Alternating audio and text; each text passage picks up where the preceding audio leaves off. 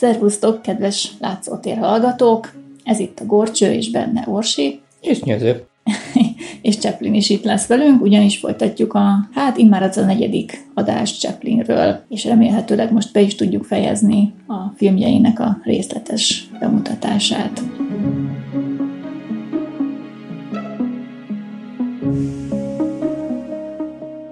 Kezdjük mindjárt ahol abba hagytuk a múltkor, tehát a nagyvárosi fények bemutatását követően Chaplin a bemutatóval együtt elment Európába egy 18 hónapos körútra, és ott volt alkalma megtapasztalni a nemzeti szocializmus térnyerését, ugye Németországban. Mm, tehát akkor nem csak Angliába ment, hanem több országba. Több európai országot meg, megjárt, igen. Tényleg Magyarországra jött vajon? Hát, szerintem nem.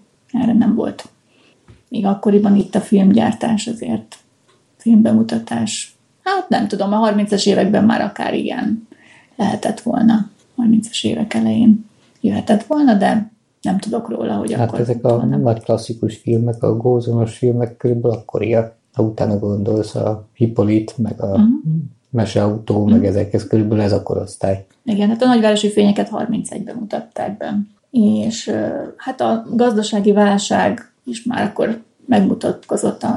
Úgyhogy volt alkalma megtapasztalni Chaplinnek ugye a munkanélküliséget, a nélkülözést, a szegénységet, az égséget, ami Európában is nagy méreteket öltött. És hát még gyerekkorából is ismerős volt, tehát... Igen, és eléggé megérintette. És, és több gazdasági témájú könyvet is olvasott, és akkor már elkezdett gondolkodni egy ilyen témájú filmen. Tehát gyakorlatilag a modern idők forgatókönyvén kezdett már dolgozni, mikor hazatért 18 hónap után. És a munkanélküliséggel kapcsolatban ezt válaszolta egy újságírói kérdésre 1931-ben, hogy a munkanélküliség életbe vágó probléma. A gépeknek szolgálniuk kell az embereket, nem pedig tragédiákat okozva kiszorítani őket a munkahelyeikről. Tehát a gépesítés volt az egyik ok, ami miatt sok embert el kellett bocsátani, hát a másik ugye a túltermelés és a gazdasági válság. Hát érdekes, hogy most nagyon hasonló időket fogunk élni. Igen, hát ez megint aktuális. Tehát most is ugye a robotizáció, meg, meg a mesterséges intelligenciák előretörése elszorítja ki a munkahelyekről az embereket. Mm. Tehát neki volt is egy kicsit utopisztikus gondolata arra, hogy hogyan lehetne a javakat, illetve a munkát egyenlőben elosztani. Tehát valami gazdasági modell, vagy? Hát ezt a modern időkben is ugye megmutatta, hogy hogyan képzeli el, illetve hát a problémákat vetette föl elsősorban, és hát mindjárt mondjuk is, hogy mik, mik vannak ebben a filmben, mert ezt láttuk, ezt a filmet most nem régiben. Igen, és bevallom nekem az egyik kedvencem tőle. És igen, nagyon-nagyon... Tehát nagyon... Hát egyrészt vicces, másrészt tényleg komoly témákat mutat be, és Hát ebben a filmjében szerepel utoljára úgy, mint csavargó, és hangos filmnek szánta, mert akkor már tíz éve hódított Amerikában az, a hangos film, tehát neki is be kellett hódolnia, be kellett látnia, hogy enélkül nem fog tudni filmet csinálni. Ugye mi mindig óckodott tőle, hogy a egyetemes és közérthető pantomim nyelvet ugye felváltsa a csavargónál egy hang, hangra, hogy beszélt hangra, de meg is írta a dialógusokat, ezt egy archívumban találtak is erre nyomokat, de az első próbák után olyan rossznak találta az eredményt, hogy, hogy inkább úgy döntött, hogy mégiscsak hangeffekteket fog csak alkalmazni, meg feliratokat, és hát zenét komponált a filmhez. Tehát ez még mindig néma film lett. Viszont a zenék és az effektek annyira alá tesznek úgymond a képeknek, hogy, hogy tényleg nem is hiányzik az embernek uh-huh. hogy megszólaljon, mert adja magát az egész. Hát ha emlékszel, a, a filmben vannak hangok, tehát ez a, amikor elindul a, a, a film, az is egy nagyon erő, erős képsor. Igen, igen, ugye először látunk egy csomó birkát, ami kiömlik a vagonokból, kiterelik őket a vagonokból, uh-huh. aztán valahogy vált a, a főcím után talán vált a kamera, és hirtelen a gyárba áramló munkás tömegeket látjuk. Igen, tehát ez a párhuzam, ez elég egyértelmű és az, az volt a nyitó cím, hogy az ipar és a vállalkozások története, az emberiség törekvése a boldogság elérésére. Tehát ez a film ezt akarta bemutatni, hogy hogyan lehet boldog az ember egy ilyen gépesített és elembertelenedett világban. Hmm, amíg tudta volna, hogy mi jön utána.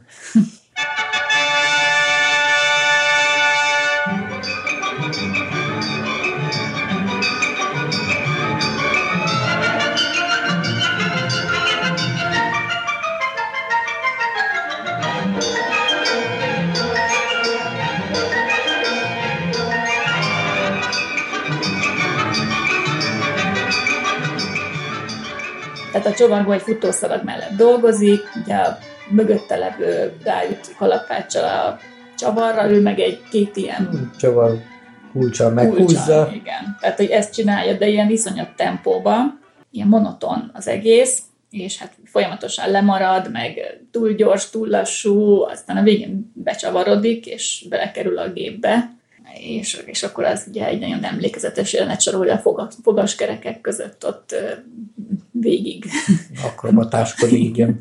igen, igen, és akkor közben jön a géphang a, a rádión keresztül, ahogy a főnök ugye figyeli, a, vagy valaki figyeli az egész folyamatot, és akkor leállítják a gépeket, meg tehát a főnök egy ilyen, ilyen képernyőn keresztül nézi az egészet, tehát ugye a, mint a nagy testvére. Ugye azért ne felejtsük egy, hogy a televízió előtti korszak. Igen, eléggé ilyen szifis Igen, tehát van benne elég erős futurisztikus Hát akár elmehetett volna egy sci filmbe is ez a jelenet. Persze a gép is jó pofálik a hatalmas gombokkal, meg, meg mindenféle kapcsolókkal. Meg. Tehát kitett magáért a technikai rendező. Ez biztos, hogy ezeket a díszleteket, akik kitalálta.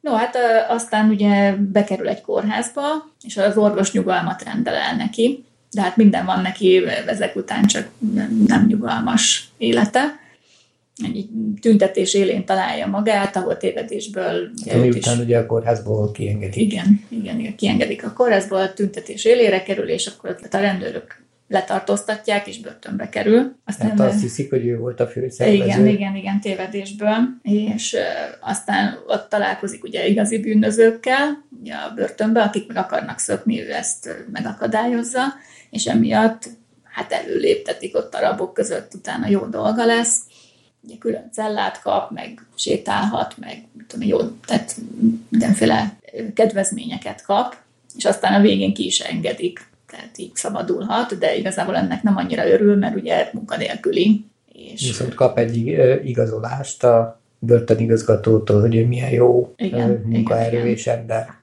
Na, Miből de... aztán jön még némi megkelekes történet, hogy mindenfélét megpróbál hajógyárba elhelyezkedni, aztán kiszedi a lékeket véletlenül a hajó alól, és bezúg az egész hajó a vízbe, még félkészen, meg mindenféle ilyen különböző munkahelyekre kerül, és kavarodik hát vicces nem, nem sikerül helyekre. megmaradni sehol se neki. Aztán találkozik egy lányjal, ugye, akit a Paulette Godard játszik, ugye Ellen nevű lányjal, és ő éppen ételt oszt gyerekeknek, és kiderül róla, hogy munkanélkül édesapjával és már nem is tudom hány húgával együtt él, és őket kell eltartani. Hozzá kell tenni, hogy ezt az ételosztást is ilyen Robin hood stílusba csinálja, tehát igen, ellopja valahonnan, és igen, igen, igen. adja a többieknek. Hát éppen kenyeret lop, amikor ugye találkozik a csavargóval, és hát a rendőr észreveszi és el akarja kapni a lányt, de a csavargó magára vállalja a lopást, mert ő meg vissza szeretne kerülni a börtönbe, tehát sokkal jobb dolga volt ott, a, ott minden megvolt, mint a kinti világban. És végül, végül mind a kettőjüket beviszik a rendőrségre, de megszöknek útközben. Hát igen, majd a többi rabot meg akarják ugye szöktetni, és közben akkor már ott vannak szabadon, és a csaj meg mindenképp meg akar lépni. Ezt együtt próbálnak boldogulni, és lesz egy kunyhójuk a város szélén, ami nagyon erősen hajaz az aranyásos kunyhóra. Hát olyannyira, hogy az az volt. Tehát gyakorlatilag azt a díszletet használták fel majd ha hát még előtte nyilván történik, hogy sok minden. De most ezt igen, szerintem igen, érdemes igen. inkább megnézni, mert... Igen, hát most nem fogunk mindent elmondani, inkább nézzétek meg. A film végén végül is kap egy munkát egy mulatóban, mint pincér, a lány pedig ott, mint táncosnő, és itt ráveszik a csavargót az éneklésre, amivel nagy sikert ér el, és itt eredetiben halljuk énekelni chaplin egy halandzsa francia szövegű dalt, a Titint. Ez egy Leo Danider által szerzett és akkoriban jól ismert dal, Chaplin átköltésében. Gyakorlatilag átjött a franciára, halandzsa franciára. Igen. Te la tu se dore, je notre ce que fore, je notre si t'avore, je la tu la la tua.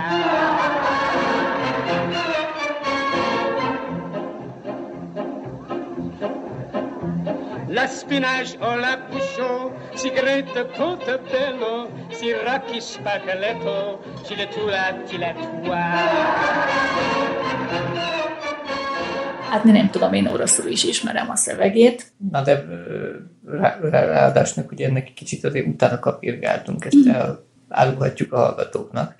És kiderült, hogy ugye a amerikai eredeti előtt már létezett ez, mint orosz gyerekdal 1915-ből. Hát, hát most nem valami, igazán lehet tudni, hogy melyik volt előbb, De valami induló, induló volt a dallam eredetileg, aztán ezt a Titin dalra nagyon hajazott, és aztán azt a gyerekdalt is erre a dallamra írták át a szövegét. Na valami ilyesmi, hogy Pa ulice hagyila, basája krakagyila, ana, ana, ziljónája billa.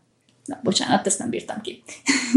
hát szóval így dallik az orsi. Úgyhogy, hát Jóska, ha ismered, és a szöveget ugye le tudod fordítani, gondolom nem okoz neked nehézséget, akkor tedd meg, légy szíves, mert el tudom küldeni, aki szeretné az egész szöveget is akár. A lényeg, hogy van benne egy nagy krokodil. Uh-huh. Egy nagy és zöld krokodil, aki az utcán sétálgat. Na, a rendőrök végül felismerik őket ott a mulatóban, és újból menekülniük kell. Tehát gyakorlatilag az a film vége, hogy egy véget nem érő küzdelem a modern GPS világgal szemben, kéz a kézben sétálnak a naplemente felé, és, a végtelenben. és azt mondja az utolsó felirat, hogy ne aggódj, majd megoldjuk. Tehát mondja Chaplin a lánynak. Majd csak lesz valahogy. Igen. Egyébként Paulette Godard ugye 1932-ben találkozott vele, akkor a lány 22 éves volt, ebben a filmben ugye 25 körül volt, és 1936-tól 42-ig voltak ők házasok, és tehát egymás társai. Hát nekik nem lett gyerekük, és a végén aztán el is váltak, de, de egy elég gyümölcsöző kapcsolat volt ez a pár Hát a modern idők jegyében. Uh-huh, igen.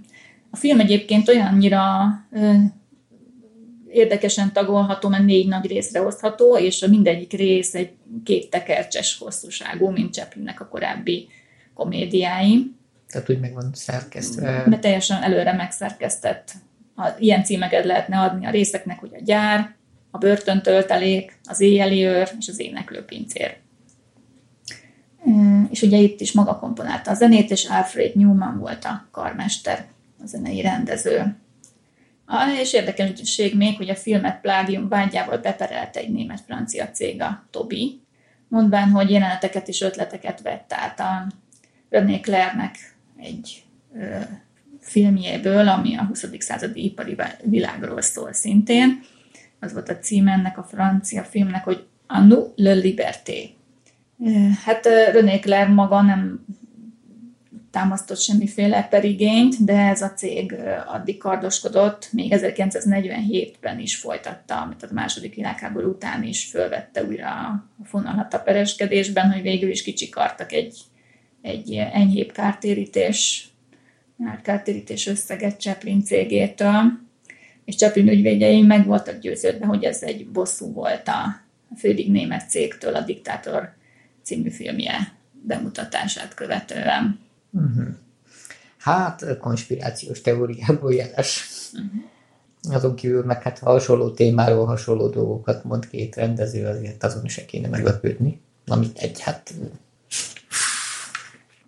A hangos filmekről ekkoriban Chaplin nézete egyébként az volt, hogy a, a beszéd nézetem szerint mindig lassítja a cselekményt, mert a cselekménynek meg kell várni a szavakat.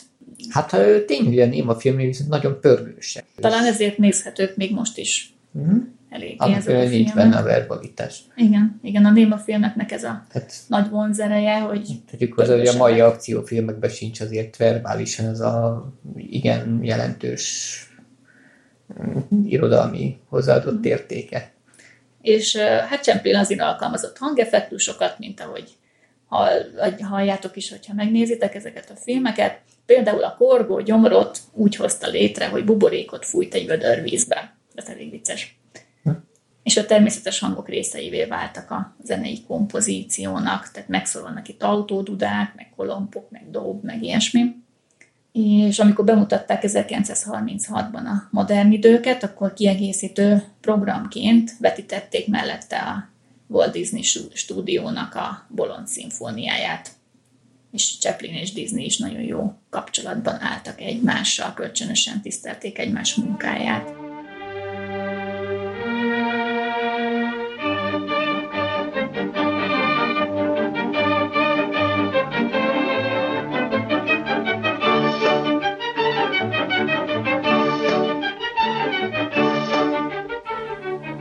Tehát 1938 őszén, amikor a Müncheni Egyezményt írták alá Európában, akkor Chaplin már évbe fejezte a Diktátor című filmjének a forgatókönyvét, amit a legnagyobb titokban írt egyébként.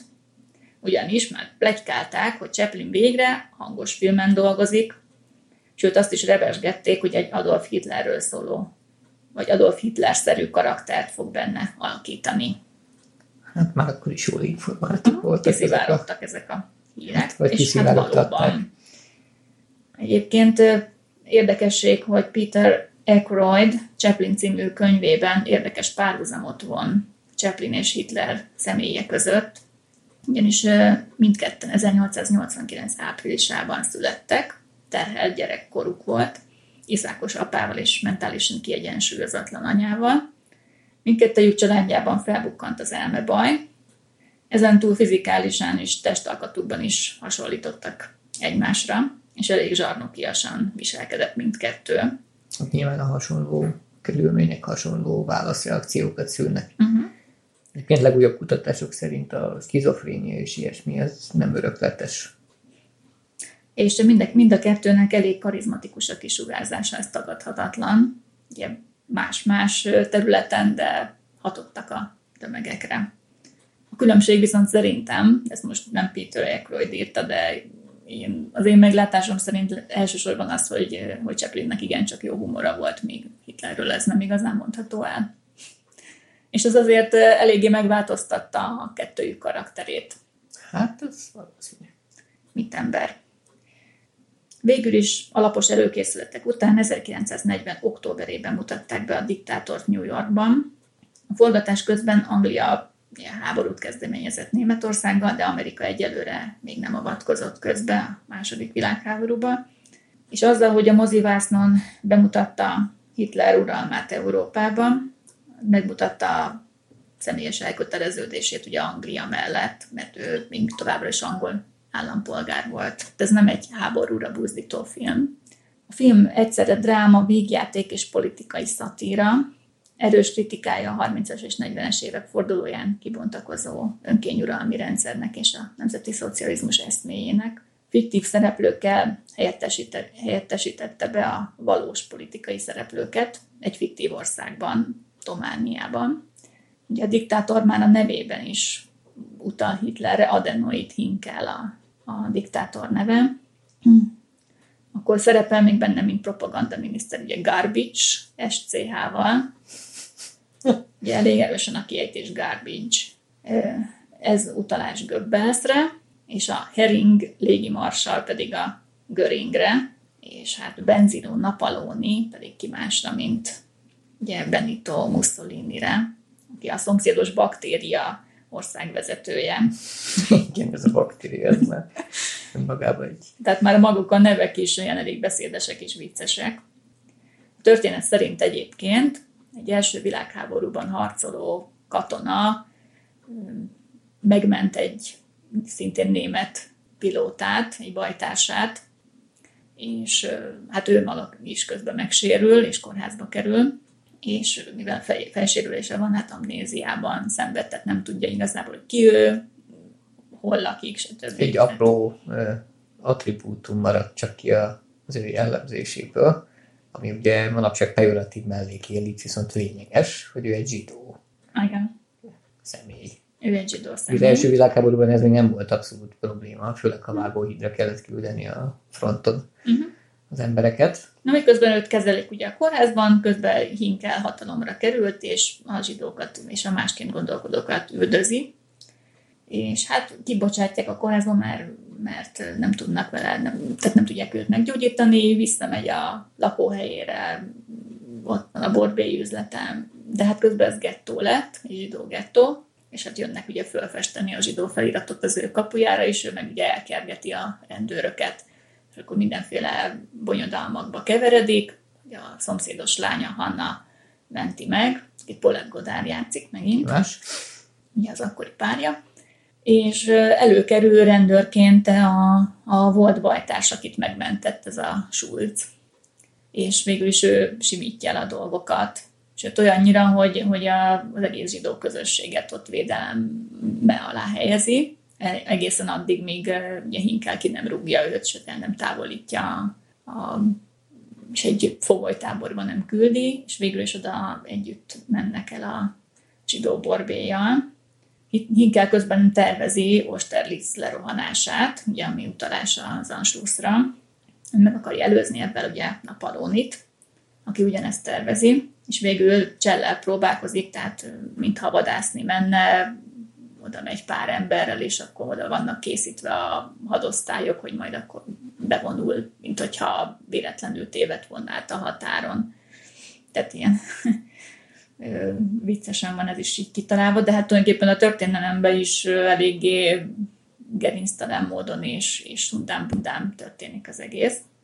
Hát igen, és ráadásnak ugye mindeközben egy ilyen kis uh, nyámnyila gengócnak festi le a, a hinkelt. Igen, tehát egy ilyen kis stílű és Paprika Jancsinak gyakorlatilag, aki ugye a világ, Igen. a földgömbben játszik a Némi elmeháborodott Igen. mellékzöngékkel.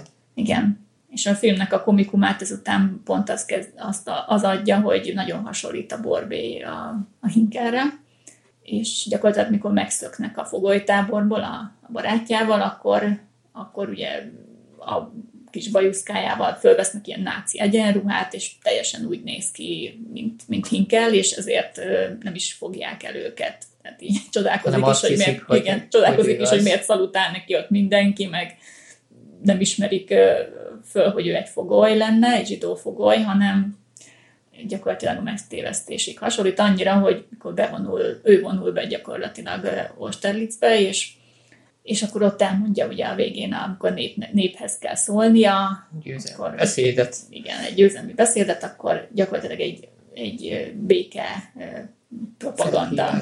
Ez közzel, igen. Tehát az emberi jogok, a tolerancia és a béke melletti védőbeszédet mond.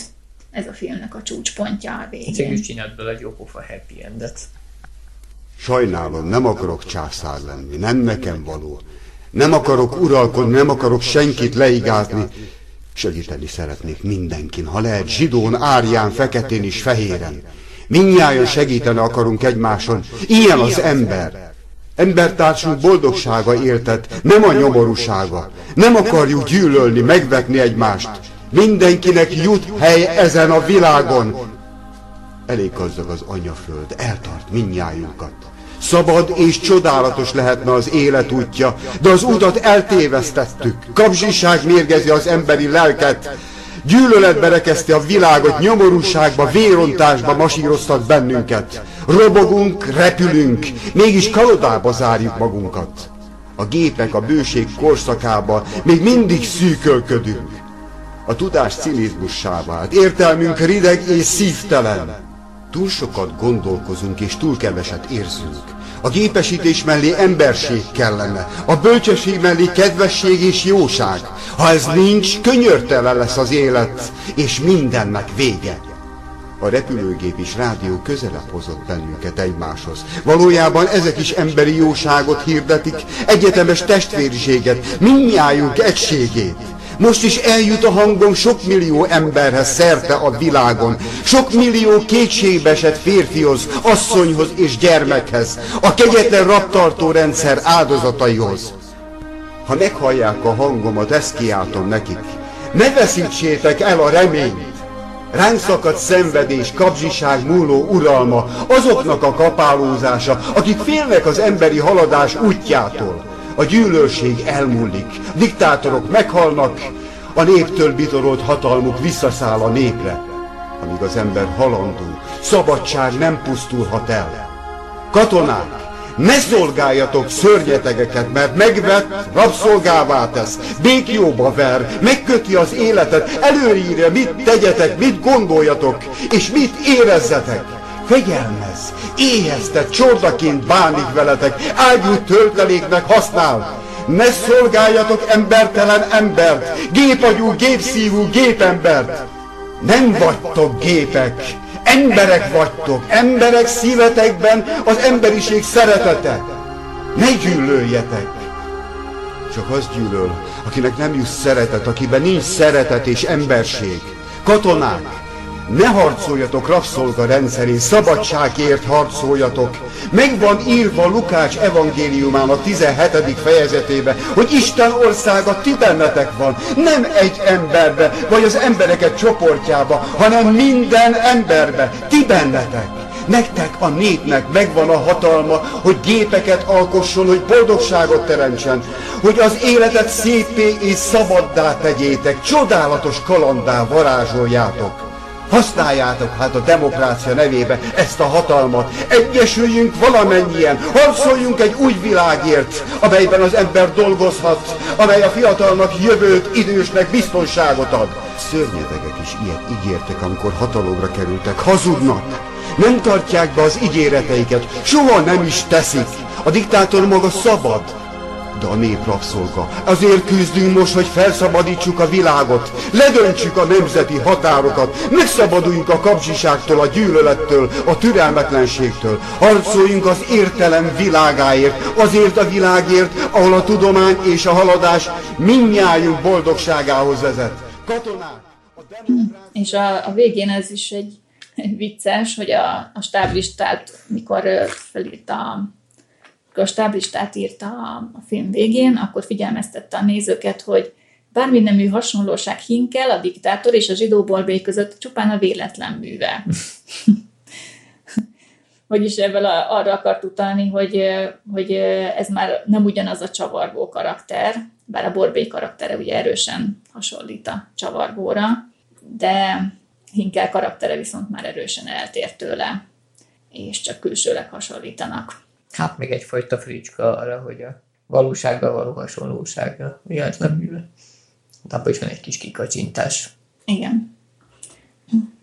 Tehát Chaplin pontosan tudta, hogy ezen a filmmel a népszerűségének az elvesztését fogja kockáztatni. Később ezt írta, hogy ez az első filmem, amelyben a történet nagyobb, mint a csavargó. Tehát itt gyakorlatilag már nem a csavargó Kijötte. karaktere volt a fontos, és itt már ugye beszélnek a szereplők. 1941-ben öt Oscar díjra is jelölték a filmet, de aztán a bemutató után mégiscsak be kellett dobozolni, és évekre ott porosodtak a tekercsek. Uh-huh. Állítólag Hitler is látta a filmet, aki ezután parancsot adott Chaplin fizikai megsemmisítésére, finoman fogalmazva. Uh-huh. Hát ez nagyon nem sikerült neki. Hát nem volt éppen rajongója a filmnek bár chaplin állítólag szerette. Addig, amíg ezt a filmet nem látta. Aztán a következő filmje, amit szintén nagyon érdemes szerintem megnézni, úgyhogy aki még nem látta, az szerintem nézze. És aki szereti a kicsit fekete humort, fekete komédiát, ez a Monsieur Verdoux. A filmnek a forgatókönyve az a legendás és hírhet francia kékszakáról, Henri Desiré Landrouról szól. Az ő történetét dolgozta fel, akit 1922-ben végeztek ki, és aki legalább tíz nőt, két kutyát és egy kisfiút gyilkolt meg. Tehát egy sorozatgyilkosról van szó, és házasságszédelgőről. A forgatókönyvet egyébként Orson Welles írta még 1941-ben, aki Chaplin képzelte el a főszereplőnek, ez ugyanaz az Orson Welles, aki a marsos rádiójátékot is alkotta későbbiekben. Uh-huh. Ha? Hát ez csak érdekes. Uh-huh. Hát ő egy, akkoriban egy nagyon népszerű író volt. Igen. Chaplin megvásárolta tőle 5000 dollárért ezt a forgatókönyvet, mert nem akart más rendező filmjében szerepelni, esetlegesen ugye ha Orson Welles-től valaki más veszi meg ezt a forgatókönyvet. Egyébként egy, ez egy nagyon különleges szerepet foglal el szerintem a filmjeiben, tehát nem csinált még ilyen fekete humorú komédiát, amely egyben e- erős bírálat is. Chaplin ezt a filmjét a pályafutása legokosabb és legbrilliánsabb filmjeként jellemezte, és ez elég találó. Ez, ehhez is a szokásos maximalizmusával fogott hozzá, négy évig tökéletesítette a, az eredeti dokumentarista művet. A film készítése közben persze zajlott egy csúnya apasági per John Barryvel. Igen, erről ugye a első Chaplines igen. epizódban beszélgettünk. És hát 43-ban vette feleségül, tehát a filmkészítés idején Una O'Neill is az élete szerelmét, akivel aztán a hátralévő életét együtt töltötték. És Magyarországon is bemutatták egyébként ezt a filmet 1948-ban, tehát akkor akár járhatott volna Chaplin Magyarországon is, nem tudom, járte, és a legjobb forgatókönyv kategóriában jelölték Oscar díjra.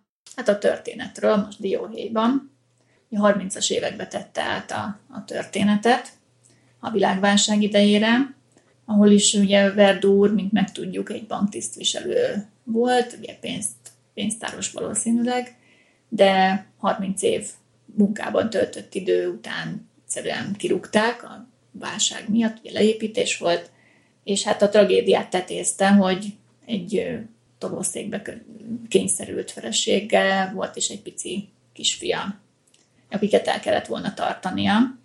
És hát a kényszerűségből ugye a, kezdett bele egy olyan vállalkozásba, idézőjelben, hogy hogy gazdag özvegyeket szemelt ki, elcsábította őket mindenféle finom, modorú beszéddel, meg hízelgéssel, feleségül vette őket, majd ugye eltette őket lábalól, és kicsalta, ja, még mielőtt eltette volna őket lábalól, kicsalta a pénzüket. És ezzel még tőzsdézett is egy jó. Igen, igen, igen, mert ott a tőzsdén játszott a pénzekkel, hogy még többet tudjon nyerészkedni, hiszen értett a pénzhez. És, és mindeközben olyan álcája volt, hogy ő egy bútor kereskedő tehát volt másik is feleségnek meg azt mondta, hogy tengerész, tehát mindegy. Igen. Volt egyszerre több felesége is akár. De általában volt egy bútorboltja egyébként, ahol az igazi feleségének mondta, hogy megy dolgozni. És persze ezt, ugye ezt a házasságszédelgést ezt mindig más-más álnéven tette, és más-más városokban, hogy ne bukjon le. És ez elég sokáig ment is így sikeresen, míg aztán az egyik családnak a tehát az egyik feleségnek a családtagjai elkezdték keresni a volt felesége. Tehát amikor elkezdődik a film, akkor éppen az egyik áldozatot égette a kerti kemencében, tehát valahol Dél-Franciaországban, egy ilyen üdülő hely, helyen, és hát ott panaszkodnak a szomszédok, hogy milyen büdös van már napok óta, és nem tudják kiteregetni a ruhát. Hát igen. tehát így kezdődik a film, tehát már is egy eléggé fekete humorú és hát mindig egyszerre több vasat tart a tűzben, amiből aztán ugye adódik a helyzet komikum, hogy miközben az egyiket éppen égette, meg temette, meg ásta, addig a másiknak már kiszemelte, hogy ki lesz a következő, és volt egy ilyen kis könyvecskéje, amiben följegyezte a telefonszámokat, meg a neveket, hogy most akkor kit is vegyen elő éppen. És hát volt egy ilyen, hogy hívták azt a nőcit, Arabella, vagy nem tudom már mi volt a neve, aki ilyen lottó milliómos nő lett. És hát ugye az is az a legkomikusabb, amikor őt próbálja többször eltenni lábalól, és mindig van, ami megakadályozza, és valós el a dolog, és tehát nem sikerül. Miközben egyébként a nő is hát meglehetősen, hogy nem a legélesebb kés a fiókban. hát igen. Mert itt szórja el a pénzét mindenféle ilyen vízzel hajtott járművekre, meg egyéb ilyen, ilyen teljesen lehetetlen találmányokra. Tehát tőle is csalják ki a pénzt, és közben igen, folyamatosan igen. a és különben elég a gyanakszik, hogy, igen. hogy ki akarja csalni a pénzét. Aki egyébként ki akarja csalni, csak ő nem tudja átverni, az összes többi meg igen. Igen, igen. De nagyon vicces jelentek, amikor tényleg próbálja mindenféle módszerrel megölni, a méregtől elkezdve a nyakába hurkolt kötéllel a csónakból kidobva, meg a nem tudom én.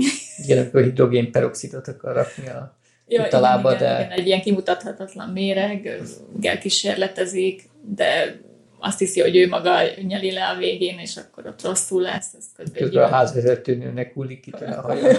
a hidrogén peroxiddal fölcserélte. Na szóval mindenféle ilyen vicces dolog van, és, és akkor készül egy következő esküvőre, ahol megjelenik ez az Arabella, mint az egyik vendégnek a barát, barátnője, igen, és akkor ott előle persze menekülni kell, itt megint ilyen Chaplini komikus jelenetek vannak, mint a régebbi filmjeiből vett jelenetek, egy ilyen üldözéses, bujkálásos dolog. Na, a végén aztán ugye, vagy a film második felében találkozik egy, egy szegény lányjal, aki éppen börtönből szabadult, ahol lopásért ítélték el, és hát rajta akarja kipróbálni először ezt a mérget, mondván, hogy neki úgy sincs senki el, őt nem fogja hiányolni senki, amúgy is elég szomorú az élete, hiszen nincs hova mennie, nincs munkája, stb.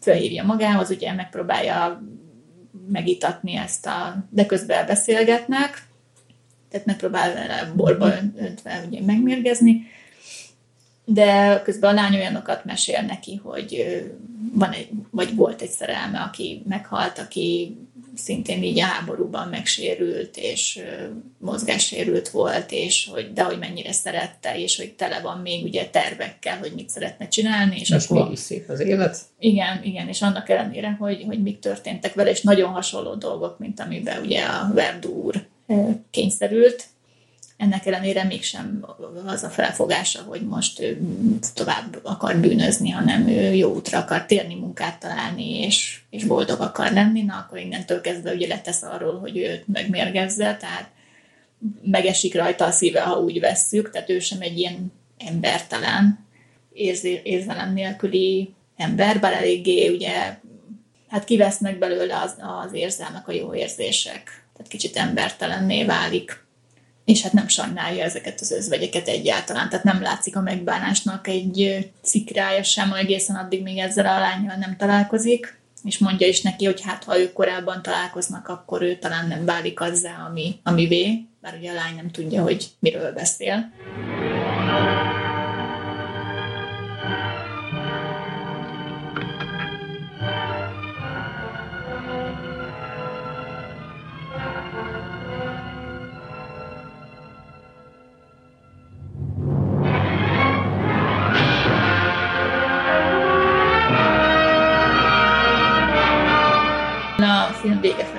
Újból találkoznak, és akkor a, a lány már egy ilyen előkelő. előkelő dáma lett, mint kiderült hozzá, ment egy fegyvergyároshoz, mert okay. közben ugye kitör a második világháború, és, és hát ugye a bank, bankok megbecsődölnek, ahol ő tartja a pénzét, ugye az is ugye elúszik minden megtakarított vagyona, nem tudni, mi történik, de a, de a felesége és a, a, a kisfia is vagy meghalnak, vagy, vagy elveszíti őket, vagy nem Hát tudom. vagy csak egyszerűen nem szerepelnek a Igen, jelenben. tehát hogy gyakorlatilag mindenét elveszíti. Tehát az, akikért dolgozott, és aki, akikért ezt az egész bűnsorozatot elkövette, azok, azok sem élnek már, vagy nincsenek vele, uh-huh. vagy elhagyták nem, tud, nem tudni, de gyakorlatilag nincs miért élnie, és akkor hát majdnem, hogy feladja magát vég, a végén. Tehát... Hát mert ugye bemegy ezzel a lányjal egy étterembe, ahol a kezdőjelenetekben szereplő hozzátartozók, azok felismerik az étteremben. És akkor Igen. ott a nagy menekülésnél még volna is módja elmenekülni, de inkább úgymond hagyja magát elfogni. Elfogni. Igen, és akkor ugye bíróság elé idézik, rábizonyítják ugye a tetteket, a sorozatgyilkosságot, és hát guillotínra ítélik, és az utolsó szó jogán még ugye mond egy pár érdekes mondatot, hogy igazából az az értelme, hogy a gyilkosság csak egy üzlet, és a kormányok és a fegyvergyárak sem tesznek mást, mint gyilkolnak, és ő csak egy kis pályás alak hozzájuk képest. Szó szerint úgy hangzik, hogy egy gyilkosság az emberré tesz, millió pedig hőssé. Tehát, hogyha millió embert gyilkolnak meg a háborúkban a fegyvergyárosok fegyvereivel, akkor az, az hősies cselekedet, míg ő ugye az ember a vala néhány gyilkossággal, és a számok szerinte szentesítik a gyilkolást. Hát Hát Nem van, kell túragozni. igen, de kicsit érthető. ugye sarkos ez a megfogalmazás. Sarkos, de igaz. Most bárhogy Tehát nézzük. erkölcsileg ő felmenti saját magát ezzel az utolsó beszédével, mert őt a világ tette gyilkossá. Na hát az ilyen felfogás, ugye, mint ami a filmben elhangzik, nem tette népszerűvé Chaplin-t a hidegháborús Amerikában, ahol ezek után megfigyelés, még szorosabb megfigyelés alá helyezték, nem mint hogy eddig már nem figyelték volna meg a tevékenységét, és mint kommunista szimpatizánst gyanúsították. Hát, mint eltekintve a modern idők stílusát és egyebbi érzékenységét, ez nem Mhm. is nagyon meglepő. Hát igen, itt is a forgatókönyvvel is problémájuk volt, ez a Dream iroda, aki az amerikai mozi öncenzúrázó szervezete volt teljes mértékben elutasított. Cenzúrázó Igen, igen, igen, ez így, így szerepel, hogy teljes Viktor mértékben elutasították a, ezt a forgatókönyvet, végül aztán pár jelenet kivágásával megelégedtek és engedélyezték. Tehát akkoriban elég prüdek is voltak az emberek, tehát például itt ugye a sok házasság, meg, meg házasságtörés, meg egyebek zajlottak a filmben, de nem lehetett például ö, csak utalni sem arra, hogy a férje és a felesége egy ágyban alszik. Tehát megmutatni meg aztán végképp sem nem lehetett. A forgatás maga csak három hónapig tartott, ez Chaplinnél azért eléggé rekord, hogy mert mindent előre aprólékosan meg tudott tervezni, és Franciaországban is forgatott, hogy Hiteles helyszín. hiteles legyen a helyszín, és, és itt végre tényleg volt bajusza, tehát nem csak álbajusza volt, hanem ilyen franciás bajuszkát növesztett a film kedvéért. És 47-ben mutatták be végül be a filmet New Yorkban. Max 5 perc. Chaplin megdöbbentette a premiéren a közönség elutasító hozzáállása, de még inkább a, az ellenséges hangulatú sajtókonferencia, ahol az újságírók nem a filmről kérdezgették, hanem a politikai nézeteiről, a hazaszeretetéről, az adóügyeiről, és hogy miért nem vette még fel az amerikai állampolgárságot. Hát ez gondolom nem volt véletlen. A jobboldali fanatikusok őrséget állítottak a moziknál, ahol a filmet vetítették, és kényszerítették a United Artists-ot, hogy időlegesen vonja vissza a filmet a mozikból. De azért voltak lelkes támogatói is a filmnek, például James A.G., a legendás kritikus, három kritikát is szentelt a filmnek újságokban, és ezekben a legjobb filmnek titulálta, amit valaha készítettek. Kinyilvánította, hogy szó szerint, hogy hiszem, hogy egy demokrácia, ami nem képes magába foglalni ellenségeit, bármilyen típusúak is legyenek, az már nem demokrácia. Figyelitek, Viki?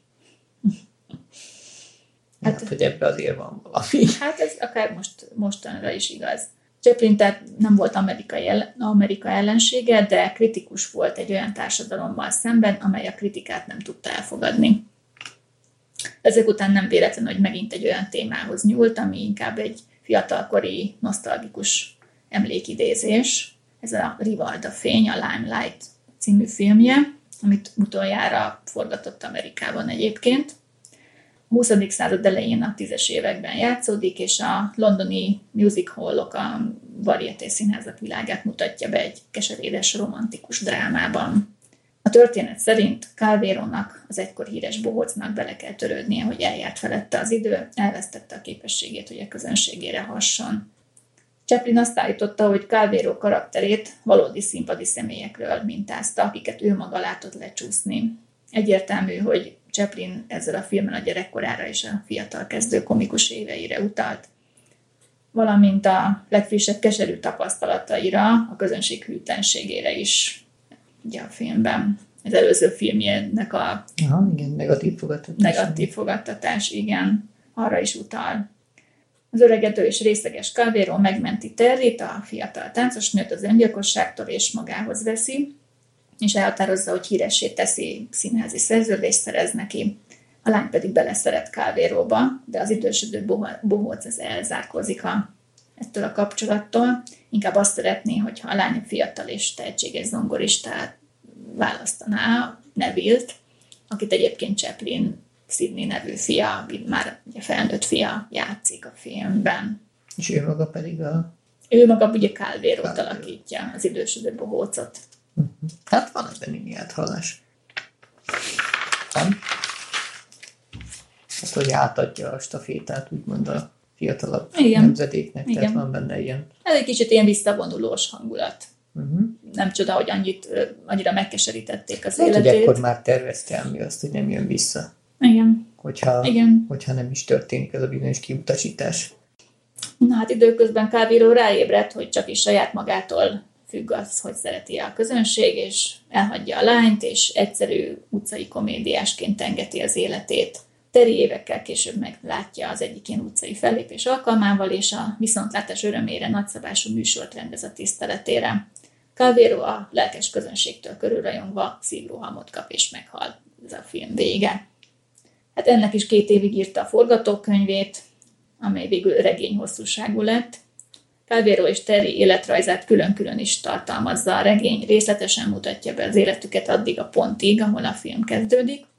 Az életrajz egyrészt Chaplin életéből tartalmaz rengeteg elemet, másrészt Chaplin szüleiének a szülei életéből is, ugyanis Chaplin apja ugye szintén, mint Calvero, összeomlik, amikor rájön felesége hűtlenségére és az alkoholizmusba menekül. Sőt, a, a regény szerint Calvero ugyanabban a kórházban hal meg, mint Chaplin apja London mellett. Terry karaktere pedig egyértelműen Chaplin anyjára, ugye Hannára utal, azon az ő személyiségén alapul, bár Chaplin első soha el nem feledett szerelmének, Hetty Kellynek a vonásai is felfedezhetők benne, tehát ez nem is titkoltam, mert a Claire Bloom nevű 20 éves angol színpadi színésznőt választotta ugye a uh-huh. női főszereplőre, a Terry szerepére, és akinek ő az utasítása szerint úgy kellett mozognia és gesztikulálnia, mintha, mint Chaplin emlékeiben a volt szerelmének és édesanyjának. Buster Keaton játsza, az is még érdekesség, hogy ő játsza a Calvero partnerét a filmben, tehát ő a másik nagyon híres néma filmes, akinek szintén leáldozott a néma filmmel igazából a karrierje. A Chaplinnek ugye nem áldozott le, de neki is kompromisszumokat, úgy érezte, hogy olyan kompromisszumokat kellett tennie, ami, amivel ő, ő kevesebb lett. És, és ezt fogalmazta meg többek közt a filmben. És hát egy nosztalgikus, a, a régi szép időkre emlékező filmet csinált. Tehát azt már mondtam, hogy ugye Sidney játszotta a, a Nevilt, de Chaplin, a Chaplin család több tagja is feltűnik a filmben. Négy idősebb gyermeke, már hogy az Ónától született idősebb gyermeke is szerepel, akik még ugye kisgyerekek itt. A féltestvére Willard Ryden, tehát ő az ifjabbik féltestvére, és maga a felesége Una is feltűnik két kisebb jelenetben, ahol Claire Bloomot helyettesíti. A film csúcspontjának Chaplin egy balettet tervezett, amelyben Claire Bloomot, mivel ő nem volt táncos, a New Yorki balett sztárja Melissa Hayden helyettesítette. A híres brit humorista páros Charlie Hall és Charlie Rogers is kapott egy rövid jelenetet. A Rivalda fény zenéjét hangszerelők közreműködésével itt is Chaplin szerezte, a zene főtémája a Terry Tame, pedig Chaplin legkedveltebb zeneműveként maradt fenn. 1972-ben 20 évvel a filmbemutató után egy késői Oscar díjra jutalmazták egyébként ezt a zenét. Tehát ő, ő kapott Oscárt, illetve a zenei munkatársai Ray Resch és Larry Russell.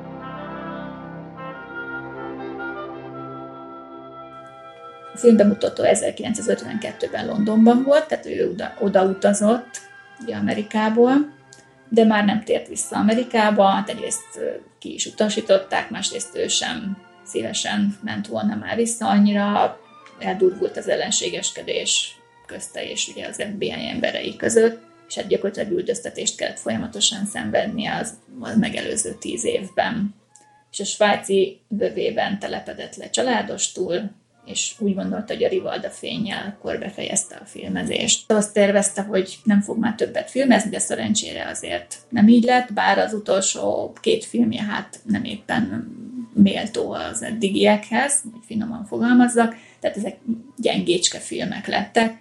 Hát ebben sok minden közre játszott, ugye megvolt neki a megvoltak neki a, a megszokott emberei, a, a kényelmes saját stúdiója, tehát a minden megszokott környezete most a füsté vált, gyakorlatilag ott kellett hagynia, és nulláról felépíteni egy bérelt stúdióban, új, új stábbal kellett rendeznie, úgy, hogy a költségvetés is eléggé szűkös volt, és, és nagyon rövid idő alatt kellett pont ebből kifolyólag megcsinálni a filmeket. Tehát ilyen, tényleg ilyen két-három hónap alatt kellett megrendeznie egy filmet, sokszor a forgatókönyvre se fordított elég időt, energiát, nem mint hogy évekig készült sokszor ugye eddig a filmjeire, most erre nem volt alkalma, és talán kedves sem, nem, nem lehet tudni. Tehát már itt azért 60 és 70 között volt. Tehát most említsük azért meg az Egy király New Yorkban című filmét, amit 1957-ben mutattak be, és itt elsőként mutatta be filmen az Amerikában ekkoriban uralkodó paranoiás és kirekesztő hangulatot, ugye a hidegháború társadalmát, szatirikus gúnyjal tette mindezt, ami a saját keserű tapasztalataiból táplálkozott. A történet New Yorkban játszódik, de Chaplin kénytelen volt az eredeti helyszíneket ugye Londonban forgatni, ami sajnos nem volt eléggé meggyőző a filmen. A központi áldozat a filmben egy tíz éves kisfiú, Rupert McAbee, akit egyébként Chaplin kisfia, a tíz éves Michael játszott. A fiút arra kényszerítik a filmben, hogy árulja el a szüleit, vagy bocsánat, árulja el a szülei barátainak a politikai kapcsolatait, és a kisfiú elárulja, de ezzel teljesen elveszíti önbecsülését, a lelkiismerete és a lelke megsérül ezáltal. Tehát itt... Ez egy elég komoly téma. Igen. Igen, csak nem készítette elő rendesen a, a forgatókönyvet, tehát lehetett volna még mit csiszolni rajta. És Amerikában tud, tehát hogy merészség volt ezt a filmet megcsinálni, mert tudta, hogy Amerikában ezt nem fogják lejátszani. Egyrészt azért, mert ő rendezte, másrészt a téma miatt sem. Másrészt a piac meg mégiscsak az volt elsősorban. Igen, igen. És valóban 16 éven keresztül nem is játszották a, a, ezt a filmjét. Viszont Európában kedvezően fogadták a kritikusok, a nyilvánvaló technikai hiányosságai dacára. Ezt mondták róla, hogy egy finomítatlanul szabad film mindig előbbre való egy finoman lebutítotthoz képest. Tehát, hogy a, az utómunkák sem voltak igazán jók. Tehát a képek minősége sem. Ennek ellenére mégis jó kritikákat kapott. És akkor még az utolsó filmjét említsük meg, amit 1966-ban készített 77 éves korában, a hongkongi grófnőt, amelyben már nem ő a főszereplő, itt már csak egy nagyon pici epizód szerepet szánt magának, a főszereplő Marlon Brando és Sophia Loren, kettőse, de hát nekik sem ez a legkiemelkedőbb filmjük, hogy finoman fogalmazzunk, amiről aztán emlékeznénk rájuk.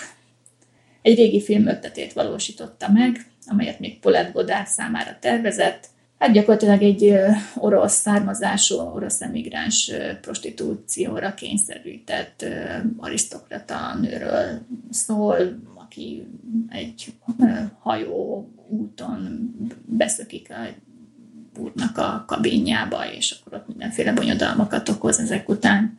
Nem láttuk a filmet, úgyhogy nem nagyon tudunk róla nyilatkozni. Itt uh, szintén szerepel fia Sydney, uh, egy főbb szerepben, valamint három lánya, Geraldine, Josephine és Victoria is, mint kislányok, hát illetve mint hát nagyobb bacskalányok, és bőrlöksz betéteket is alkalmazott a filmben, hát ami ugye szintén a régi filmjeiből ismerhet, ismerős lehet, de ebben a korban ugye 66-ban ezek már olyan Hát, hát nem ott tartott, úgymond éppen a igen, nem, valahogy nem oda valók, ez, ez egyébként egy színes film volt már, tehát valahogy így ki, kilógott az egészből ez a élenet sor. Brandóval is összeveszett a forgatás alatt, tehát folyamatosan ugye próbálta őt rákényszeríteni az akaratát, mint ahogy az összes filmjében a szereplőkre, és hát na, tehát összetűzésbe keveredtek, és a kritikusok is Chaplin legrosszabb filmjének tartják, de Petula Clark slágere sokáig népszerű volt még utána. Tehát a zene azért elvitte a filmet megint.